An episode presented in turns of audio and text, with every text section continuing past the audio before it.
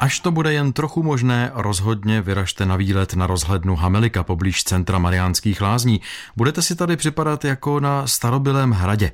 S ředitelkou turistického informačního centra Barborou Tintěrovou se k rozhledně vypravila také naše redaktorka Kateřina Dobrovolná. Před námi vidím nějakou věž. Vypadá to jako věž středověkého hradu. Ano, přesně tak, ale ta věž a ruiny, ty hradby byly postaveny až mnohem později, až v roce 1876, právě s úmyslem nalákat sem návštěvníky, protože Mariánské lázně nikdy takovou ruinu neměly a tehdy to bylo velmi moderní jezdit na různé rozhledny, vyhlídky a romantické zříceniny. Proč zrovna Hamelika? Ten název vznikl pravděpodobně s komolením slova homolka nebo homolika, což je vlastně nějaký kopec, vrchol, hora. Naše rozhledna je postavená ve stylu romantické zříceniny pomyslného Mariánsko-Lázeňského hradu, který tady samozřejmě nikdy nebyl. Byla postavena stavitelem Friedrichem Cyklarem. Je to válcovitá věž, asi 20 metrů vysoká a má 100 schodů. Rovných 100 tedy vede na věž. A když se tady rozhledneme, co všechno vidíme kolem dokola? Ten rozhled není úplně ideální, jak bychom si přáli. My můžeme vidět pouze na severozápad, kde v dálce vidíme vrchol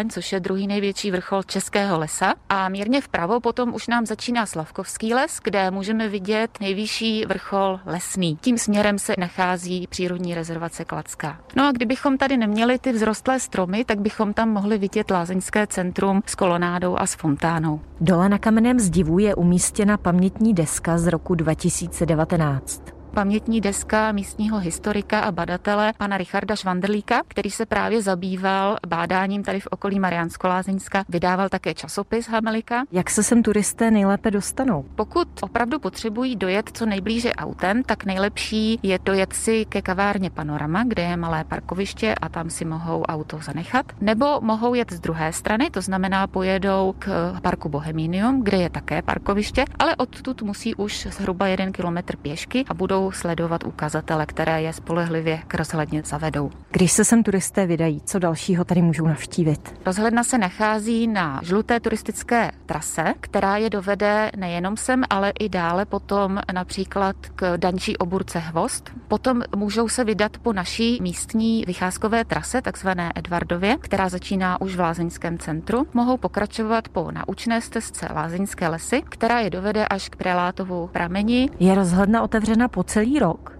Rozhledna je celoročně volně přístupná, ale údajně ve svých počátcích býval dole hlídač, který dokonce vybíral vstupné. Rozhledna kdysi mývala také střížku, ale bohužel v roce 2012 ji neznámý pachatel odcizel, takže jsme teď znova bez střížky. Rozhlednu v minulosti navštívilo i několik slavných osobností. Mezi nimi byl i Johann Wolfgang Goethe, který tady údajně v okolí našel minerál neobvyklého složení a nazval ho podle místa svého nálezu Hamelicit. Chodil Chodil jsem třeba i Mark Twain, což víme z jeho zápisku, kde svým typickým ironickým způsobem popsal už tehdy nedostatečný výhled z rozhledny. Uzavírá Barbara Tintěrová povídání o rozhledně Hamelika. Kateřina Dobrovolná, Český rozhlas.